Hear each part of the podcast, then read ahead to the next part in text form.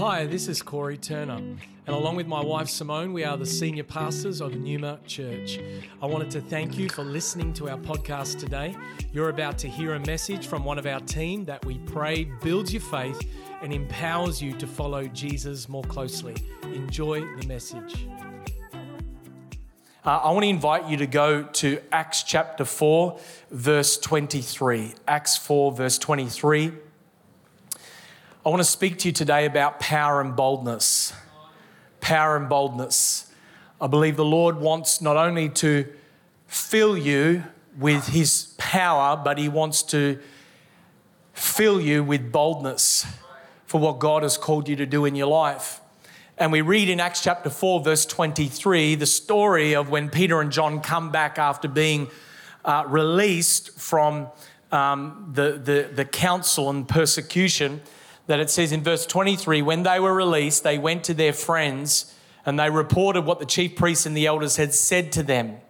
And when they heard it, they lifted their voices together in prayer to God and said, Sovereign Lord, who made the heaven and the earth and the sea, and everything in them, who through the mouth of our father David, your servant, said by the Holy Spirit, Why did the Gentiles rage and the peoples plot in vain?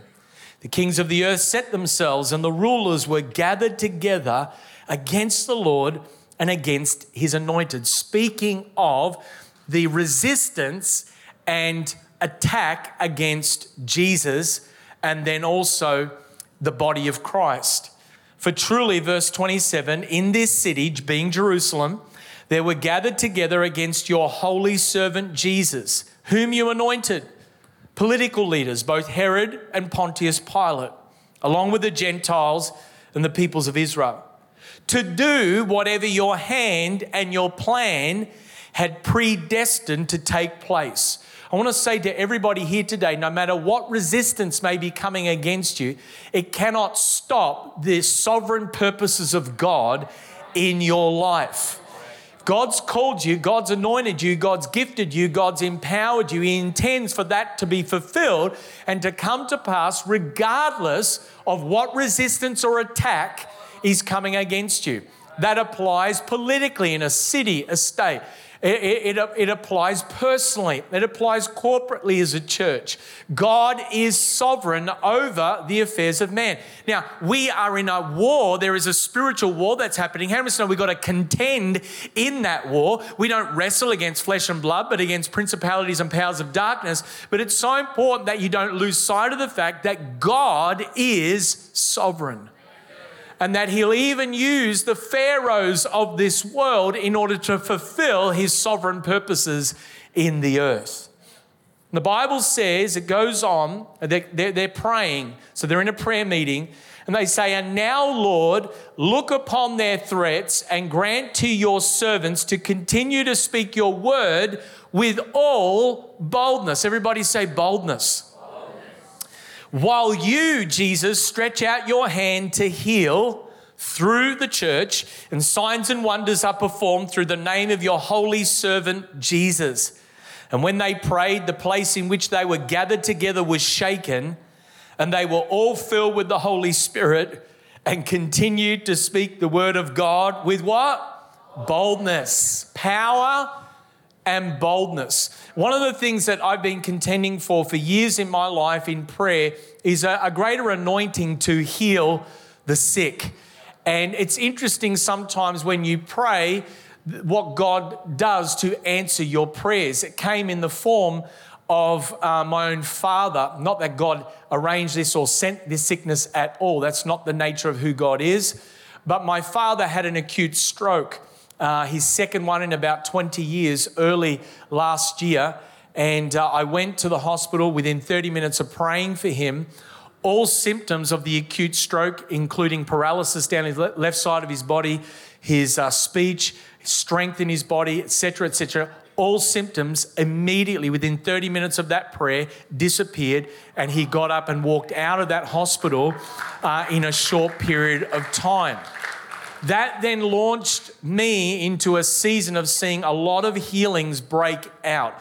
Sometimes there is like a breakthrough moment, a pivotal moment where what you're praying for, when you break through, it launches you into a new season of effectiveness and of ministry in your own life. It applies financially, it applies with the gifts of the Spirit. It applies on lots of different levels. Now, since August 28, we've seen hundreds and hundreds of miracles break out, including just this past week. We've seen uh, people on Thursday night.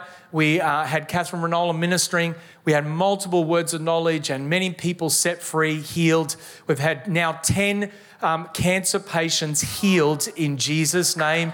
We've got had blind eyes open, deaf ears open people leaving crutches at the altar. If this has only been the last 15 weeks, what's going to happen over the next 12 months or the next 15 months? It, it, it's, it's increasing in measure. And so we've got to stay hungry for demonstrations of the Spirit and of power. Now, when we are faced with a lack of power, the justice inside of us searches for reasons why. Why, after I prayed and believed, didn't I see what was taking place? It's the same question the disciples asked of Jesus when they couldn't minister freedom and healing to the tormented boy. Uh, he had been uh, struggling with uh, oppression from a, a demonic spirit since he was born. And the father brings the boy to the disciples. The disciples can't cast the boy out, uh, can't cast the demon out. They may needed to cast the boy out. And, and, and so Jesus comes and says, Oh, faithless generation, how long am I to bear with you? Exasperated at the lack of faith, even in his own church, his own disciples, ministers freedom to the boy. And then the disciples in the green room after the healing conference that where there wasn't a lot of healing uh, said, Jesus, why couldn't we set the boy free? Why couldn't we cast the demon out of the boy. And Jesus said, This kind can only be driven out or come out through prayer. And some translations in some gospels say prayer and fasting. In other words, depending upon the resistance that you come against, will require a greater increase in contending for the breakthrough that you are believing for. And there is nothing more potent than the nuclear bomb of prayer and fasting to actually bring breakthrough spiritually in every single area of your life. If you're facing resistance and it won't move right now, maybe fast a meal and spend that time in prayer. Watch what God does in your life. Now, when we don't have an accurate view of who God is, we tend to form wrong conclusions about God's nature or his will to move in a particular situation. And many believers are paralyzed in their faith and they don't see breakthrough because they don't have an accurate view of who God actually is. And so, if we want the ways of God to become our ways and, and the culture of the kingdom to become the culture that you and I live in, we need our minds renewed about who God is. And one of the responsibilities of ministry, fivefold ministry in the life of a local church and those who are discipling people into faith, is to present to you a brilliant and accurate view of who God is. We know that those who believe God to be an angry judge do so in, their, in proportion to their inability to move in power. Many people view God as an angry judge and not as a perfect, loving, holy father. And so, if you view God as an angry judge, no wonder you don't want to spend any time with him or reveal maybe the struggles and brokenness of your heart with Him because you feel like you're going to get hit with a stick. And so many people are distant. They come to church under this yoke of religion or this yoke of burden, right? Even though Jesus said, Come to me, all you who are weary and heavy laden, and I'll give you rest. For my yoke is easy and my burden. Even though Jesus said that, if you have an inaccurate view of the Father, you won't approach him with wholeheartedness because you think you're going to get punished by him. But there is no fear in love. Love deals with that sense of punishment that you feel is going to come against you because of sin.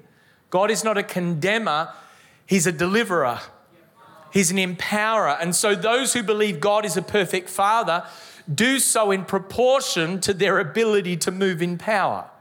There is a direct correlation between the activity of the Holy Spirit in your life and your accurate view of who God is, or your inaccurate view.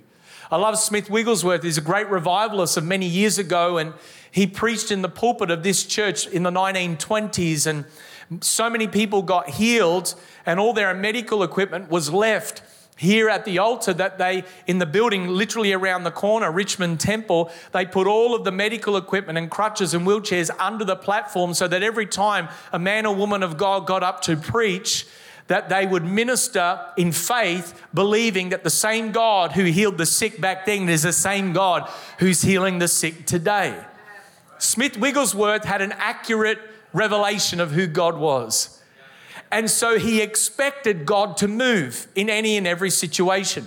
And he's famous for saying, if God isn't working when I get there, I'll move him myself. He wasn't saying that he could, you know, manipulate God in his own self will and effort.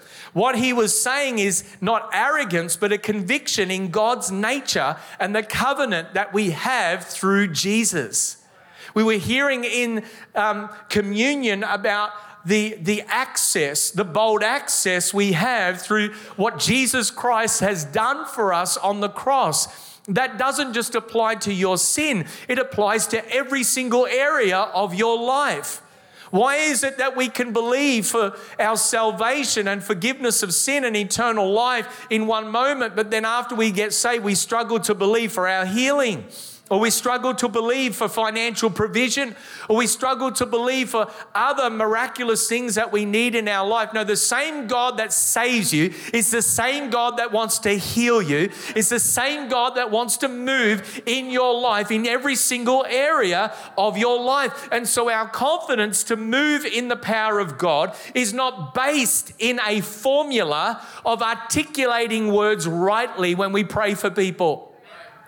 It's based upon our faith in the character and the goodness of God in the nature of who God is. The leper came to Jesus in the Gospels and says, Jesus, if you are willing, you can make me clean. And Jesus looked and said, I'm willing. If you're doubting whether or not it's God's will to heal and to move in your life powerfully, doubt no more. He's a good, good Father who is willing and able to minister the kingdom in your life. There is no possible way to over exaggerate God's goodness in your life. You can't exhaust the exaggeration of who God is. He's perfect in every way. And what signs and wonders do is they help us taste and see of the goodness of God. When someone gets healed, when someone gets delivered, which, by the way, 40% of Jesus' ministry was deliverance, casting out demons. And, and often in the modern church, we get all spooked by that sort of stuff because we think that that's not normal. No, it's absolutely normal. Maybe our consumerist normal needs to be replaced by gospel normal of how Jesus operated and what Jesus did. Maybe we've turned church into something that God never intended it to be, where it's a presentation with lots of form but lacks substance. And in fact, uh, you, it's obvious in this day and in this hour is that the dividing, there is a dividing line between believers with power and those without power. It is widening we're seeing this sort of almost like contrast between a church that is infused with the power of the Holy Spirit and a church that, that lacks that power in their lives. 2 Timothy 3 5 talks about the last days. It's a prophecy of the days we're living in, it will be marked by people having the appearance of godliness but denying its power. In other words, in the last days, there will be part of the church that actually has the form, the presentation, but lacks the substance. That it won't be real. It'll look like it's the real thing, but it isn't the real thing. Every Coca Cola drinker, I don't drink Coke, but I'm told a Coca Cola drinker that is addicted to it can know the d- difference in a heartbeat between Coca Cola and AC Cola and Pepsi Max and, and, and, and all the Coke drinkers say amen. You, you know what the real thing is compared to an imitation. It's funny, you know, the world knows the difference between a real Christian and an imitation. It's just the church is still trying to work that out a little bit. And the real thing is someone who is infused and filled with the love of Jesus, the power of the Holy Spirit, doesn't mean they're perfect. The power of God moving through you is not based upon your moral perfection or whether you've got everything right. Jesus moved in power in the Gospels with the, the, the paralyzed, and Jesus came to the paralyzed and says, Your sins are forgiven, and then healed that paralyzed man. Jacob had an encounter in the Old Testament with an open heaven where angels were ascending and descending upon him. And, and he said, How awesome is this place? This is none other than the house of God. God is here, and I didn't realize it. Jacob was a liar, he was a he was a supplanter.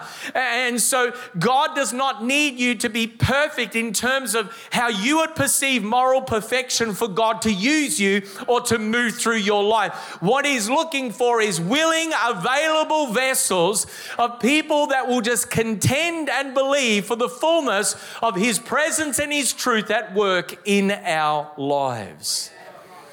In Ezekiel's vision, of the river that was issuing forth from the temple. He sees that on either side of the river, representing the presence of God, there were swamps and there were marshes.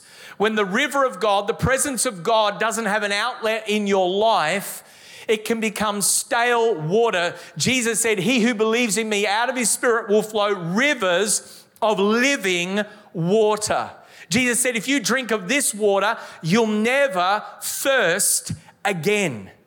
I want to tell you today if there's no outlet of the work of the Spirit of God in our lives, what can happen is, is that the waters become stale. That, that, that if there's no expression of what God impresses you with, there'll be a depression in your spirit. Lots of people get impressed by the presence of God, impressed by the Word of God. I'm just looking back at that screen. That's a very large picture of me.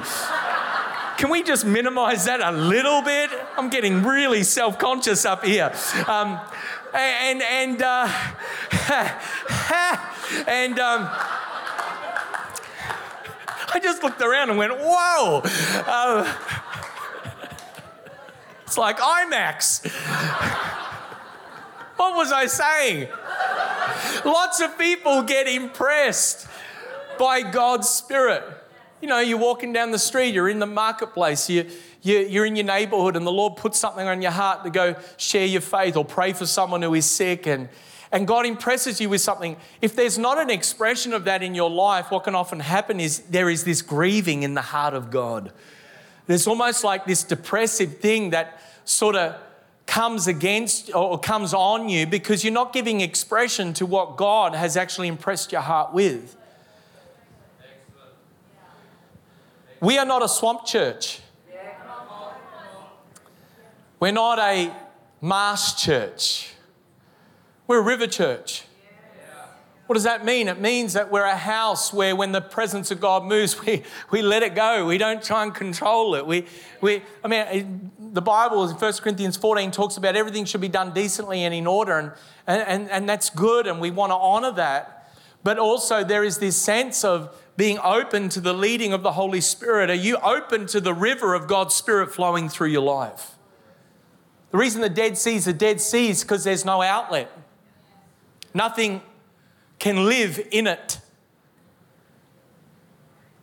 A river's supposed to flow, a channel is supposed to flow. Is there any outward expression of the person of the Holy Spirit through your life and in your life?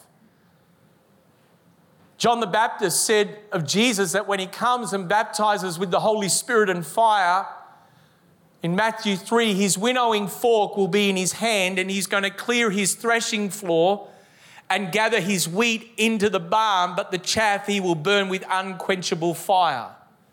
He's talking about when the Holy Spirit comes and moves, it separates the repentant from the unrepentant. When the Holy Spirit moves, it either draws and magnetizes people to the presence of God or it repels people away depending upon their revelation and intimacy with the heart of the Father. Yeah. Yeah. Jesus said, My sheep hear my voice, and I know them, yeah. and they follow me. Right. There is something about intimacy with the Father's heart that draws you to the person and power of the Holy Spirit.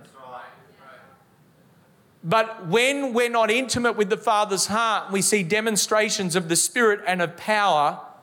Often, what can happen is fear can come, reluctance can come, and we can sort of be passive and step back and almost then begin to condemn it as being, you know, sort of a work of the devil, which, by the way, Jesus says is the unpardonable sin. To call that which is of Jesus, that which is of the Spirit, something that's of the devil. And so we've got to be careful that we don't actually become so staunch in our belief system and in our posture when it comes to um, our misunderstanding or misrepresentation of the scripture that we're not opposing something that is in fact absolutely true and in the heart of God. Because there is this desire within the human soul to be right, if you commit your life to a lie and you refuse to repent of that lie, then you have to more vigorously and aggressively defend that lie by opposing everything that comes against that lie. Yeah. Yeah. And throughout church history, the church or people have often opposed certain doctrines or teachings, things like justification by faith, things like the power and person of the Holy Spirit. And we've come up with weird doctrines like the power of God and the fivefold ministries died out in the first century because we've had to defend our view because we think that we are right. And I think in the last days, we're going to see pockets of the church oppose God's power more aggressively in order to justify a lack of power. It's okay if I preach today. And so we've got to guard our hearts, Numa Church, from becoming professional explainers of why nothing happens.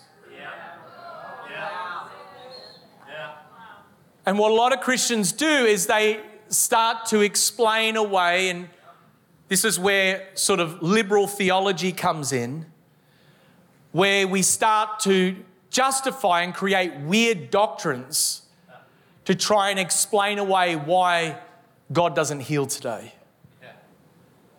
There are aspects to the gospel that is going to be mystery to you. Even on your best day, with all of your learning, there are some things that are still mystery. And it is the height of arrogance to think that we as humans have to understand everything before God moves.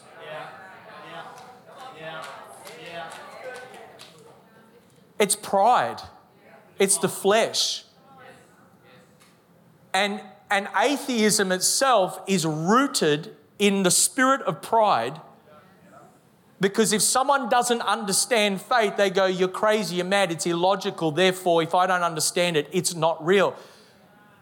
Who here can explain love between two people? Yeah. Falling in love. No one can, but it's real. There's a mystery to it. You don't understand it all, but you know when that person walks in,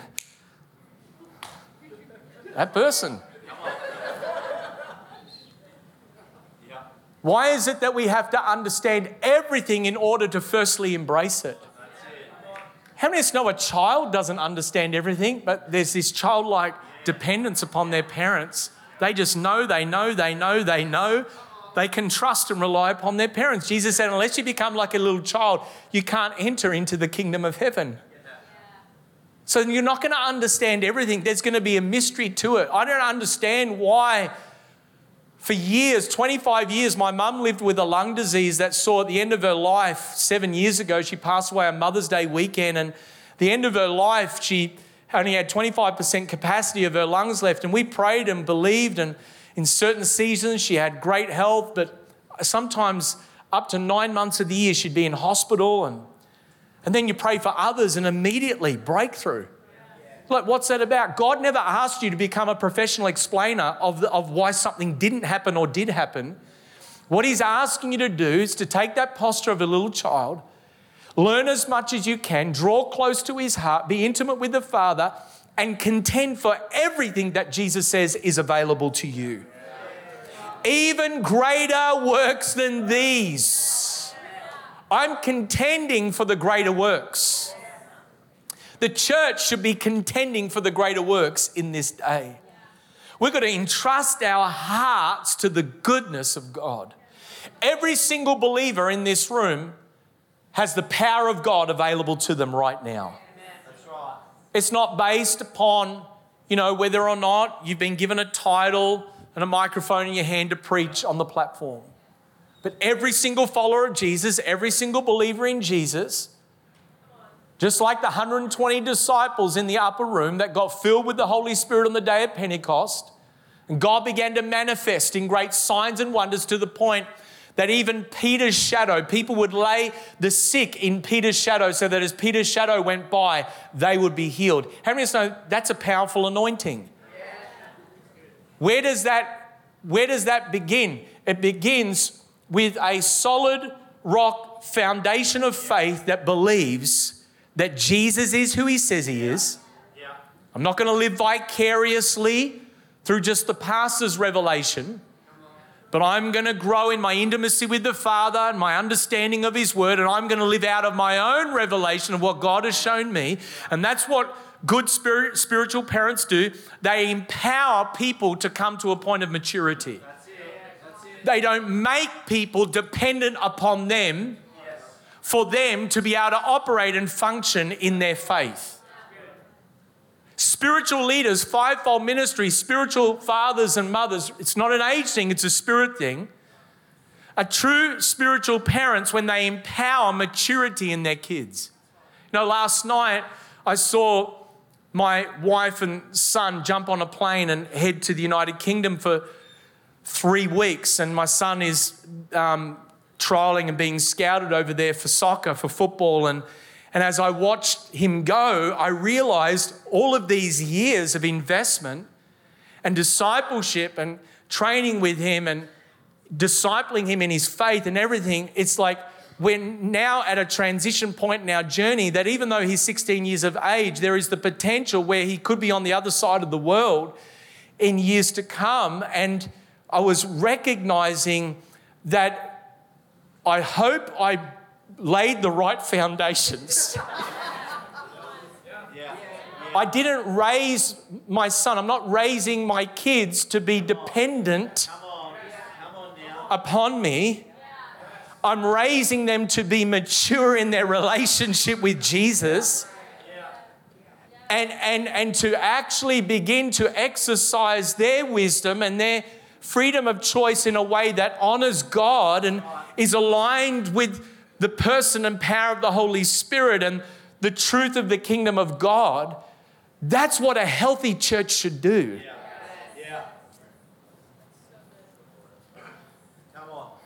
Come on. Your awareness of God's presence and power doesn't have to wane when you're doing mundane duties.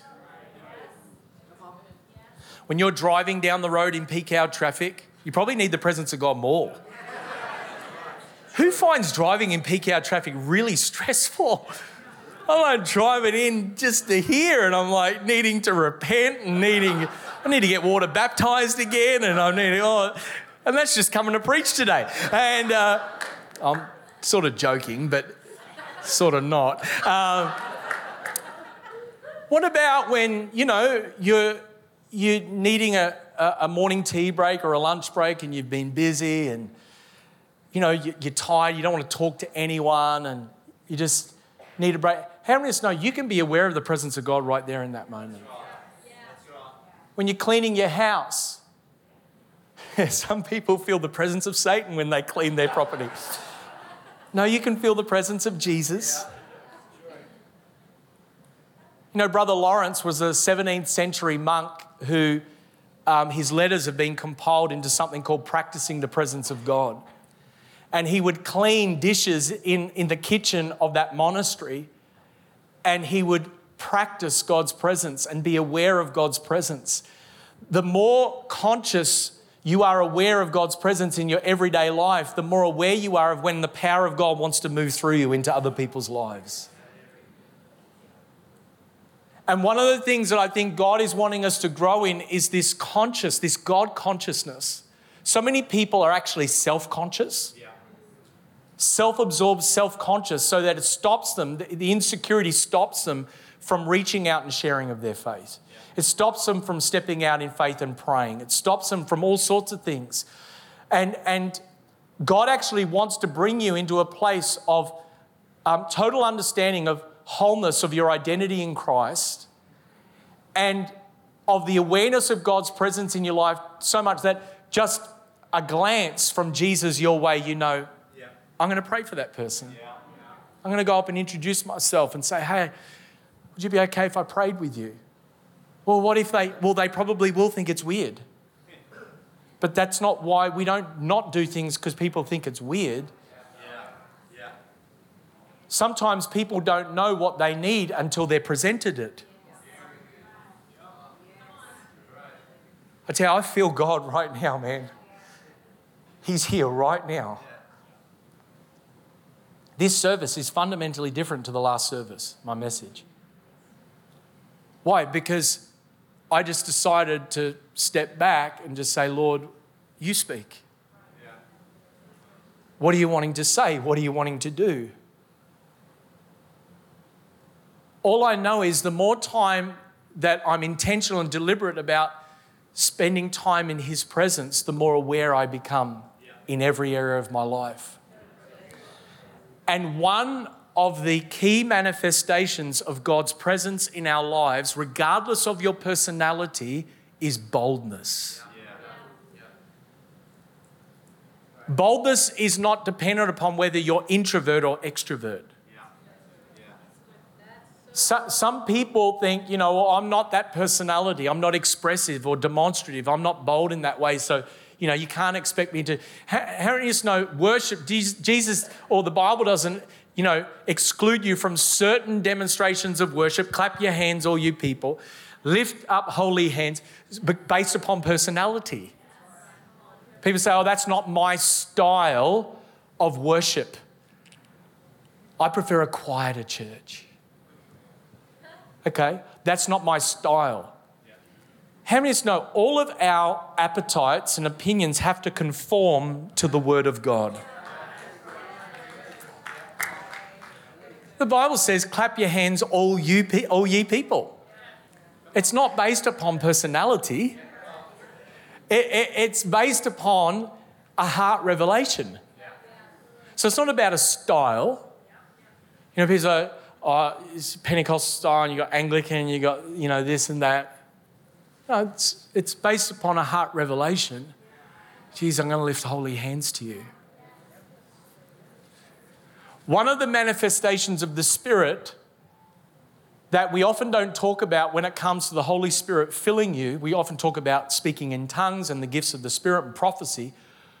But here in this passage, the manifestation of the Spirit was boldness. And so the context of this passage is that there are 50,000 believers in Jerusalem at that time. So this is a megachurch that we're dealing with. They're meeting daily in the temple, they're meeting in each other's houses. Revival is literally shaking the culture to the point that the leaders, Peter and John, along with the other 12, are being brought before the authorities. God's presence is manifesting in supernatural ways. Peter and John have been arrested for healing someone who is sick.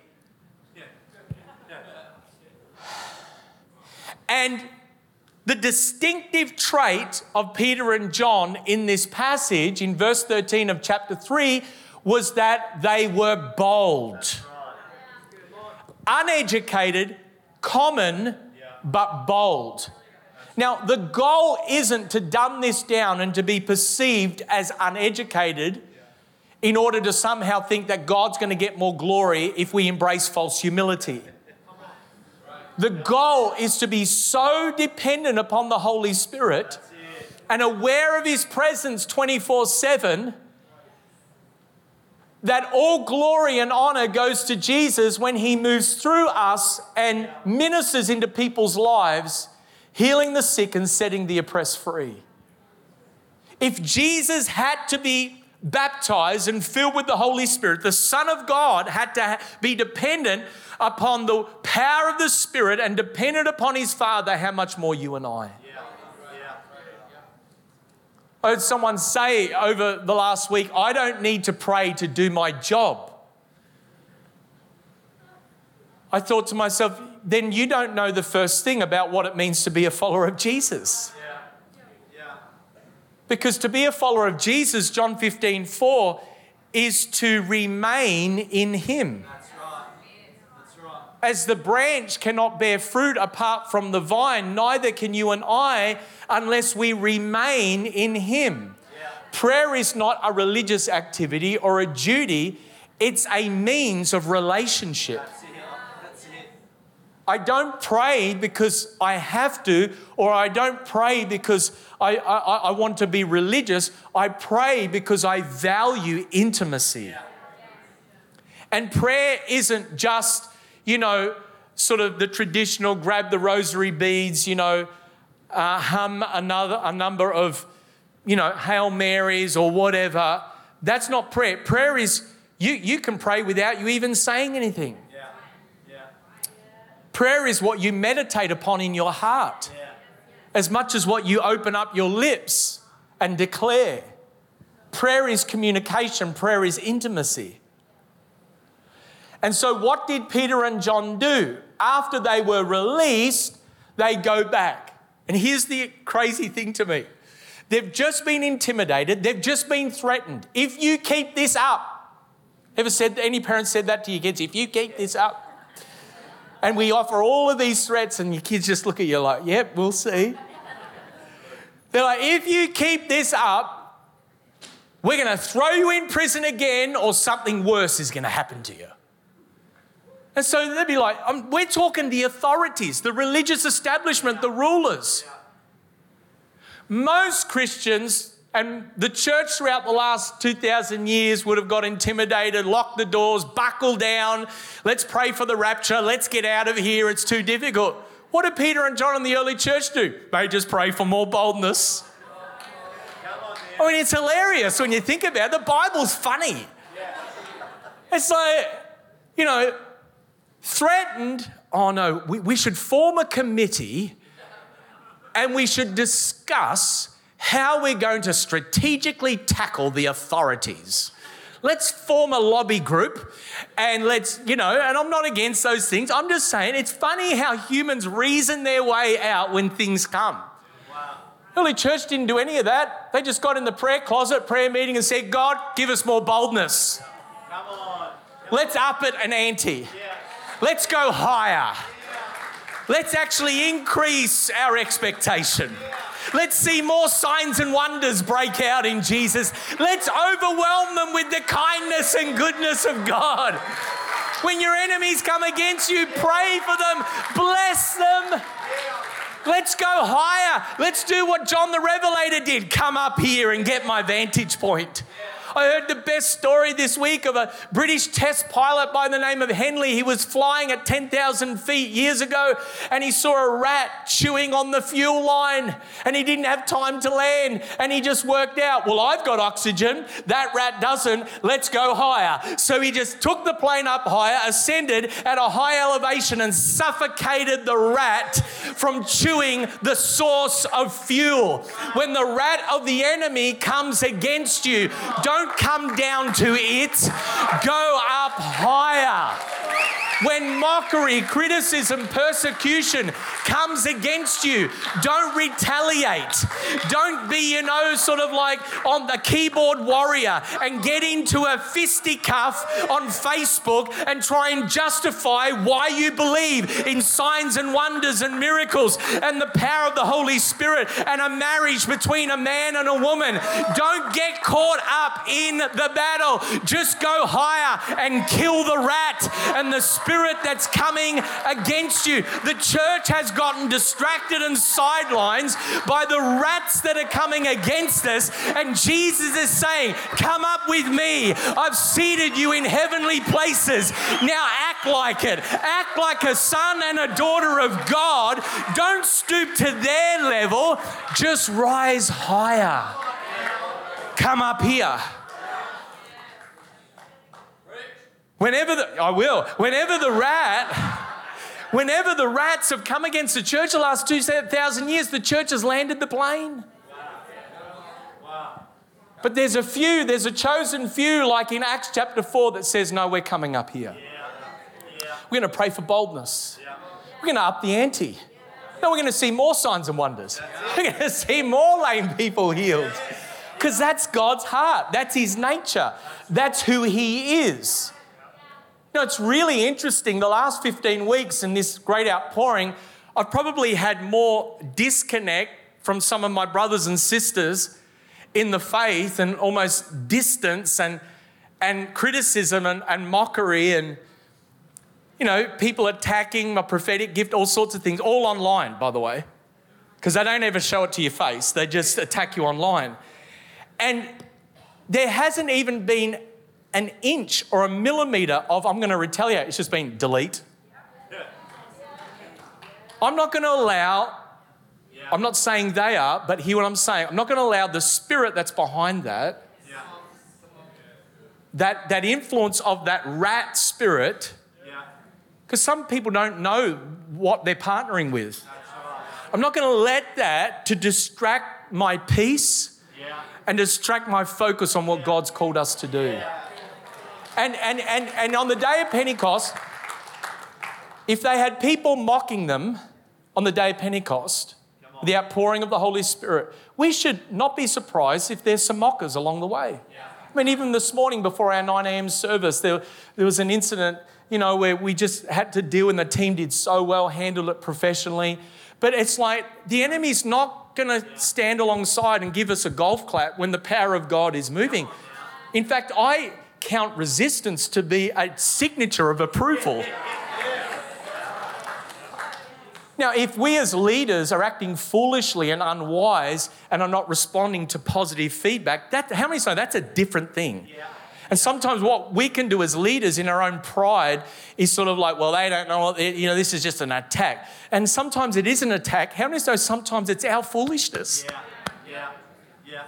I reposted something uh, over the last 24 hours that sometimes what we interpret as spiritual warfare is just actually character development. Yeah. We're like, devil, I bind you. And Lord's like, it's not the devil. And the devil's like, nah, I wasn't responsible for that one. Sometimes it's just, you know, we bring stuff upon ourselves. I tell you, you'll know if it's the devil. You shall know them by their fruit. What? The devil is an accuser. That's it. That's it. He's a liar. He'll accuse and he'll lie, he'll make things up that are not true. He'll question the truth of God's word in your life. Yeah. He'll say, Did God really say that? Did God really call you? Yeah. You sure you're really called to go to Numa School of the Spirit next year? Seriously. You sure you really are up to laying your whole life down to follow Jesus? I'm not sure you're really up for it. Well, you've got this and this and this. Just settle down. I had a believer say to me one time, oh, you're not too full on or extreme into this Christian thing, are you?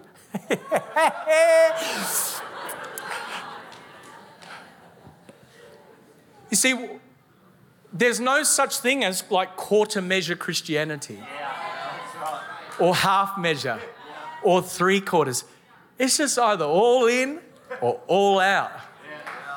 And, it, and, it's, and it's not about personality and it's, it's not about weirdness some of the most powerfully anointed supernatural people are very natural. You can relate to them. I, one of the best compliments I ever had one time was from someone who said, Corey, you, you move in the power of God, but like you're normal. And I'm like, yes. Not because I'm trying to be normal, but I just don't think that to move in the power of the Holy Spirit means that you're all ooky, spooky, weird, and people can't relate to you. I look at Jesus and go, He was so attractive, He was so relational that He loved a party. In fact, they accused Him of being a drunkard and a glutton. I'm like, that's my Jesus.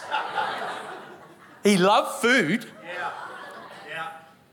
Now, obviously, he was perfect. He was sinless. So he wasn't a drunkard and he wasn't a glutton, but he loved the, the, the, the presence of God so much. He loved people so much that he could relax enough to be real and accessible.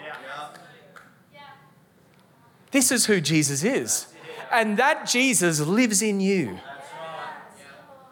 Christ in me, the hope of glory. The Spirit of God lives in you, and the Spirit of God wants to minister to people. But if we are under a weight of intimidation from all sorts of political spirits or spiritual um, accusation against the church, and we're not bold, when resistance comes, we'll step back. No, this is a day and age where we're not to step back, we're to step forward and say, God, just fill me with more boldness. Help me to continue to speak your word more boldly. And so today, just in a moment, we're going to pray and we're going to ask God to fill us and move us from a measure of boldness to full boldness. Because I believe if you're a Christian and if you're filled with the Spirit, you've already got some boldness in you. Right? The Bible says the righteous are as bold as a lion. But this is what happens after they prayed for boldness. Verse 31. And when they had prayed, the place in which they were gathered together was shaken. Literally, the physical property began to shake. And they were all filled with the Holy Spirit. And they continued to speak the word of God with boldness. Verse 33 And with great power, the apostles were giving their testimony to the resurrection of the Lord Jesus, and great grace was upon them all. Before this chapter, before this prayer, God was adding to the church day by day those who were being saved. After this prayer, God was multiplying believers to the church. Addition to multiplication. You are one prayer away from a multiplied breakthrough in your life.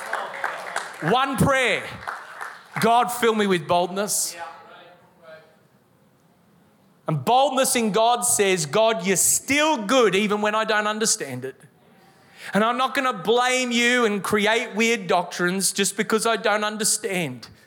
But I'm going to contend for everything that you have for me. And I'm going to believe that you are going to be faithful to your word on my behalf. Thank you for joining us for this message today. We don't assume that every person listening has a personal relationship with Jesus Christ.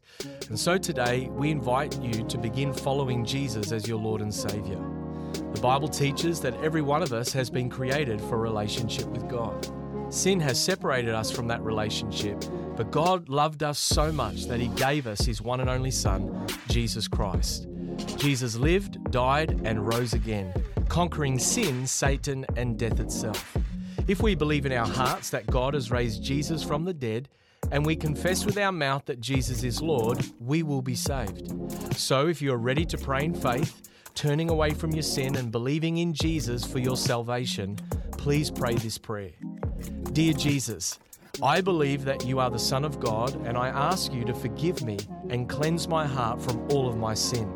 I receive by faith the free gift of eternal life, and I ask that you would fill me with the Holy Spirit. I thank you that I am born again as a child of God and that you have made me a new creation in Christ Jesus. In Jesus' name I pray, Amen. If you have prayed that prayer for the first time, we would love to know and help connect you to a local church in your area.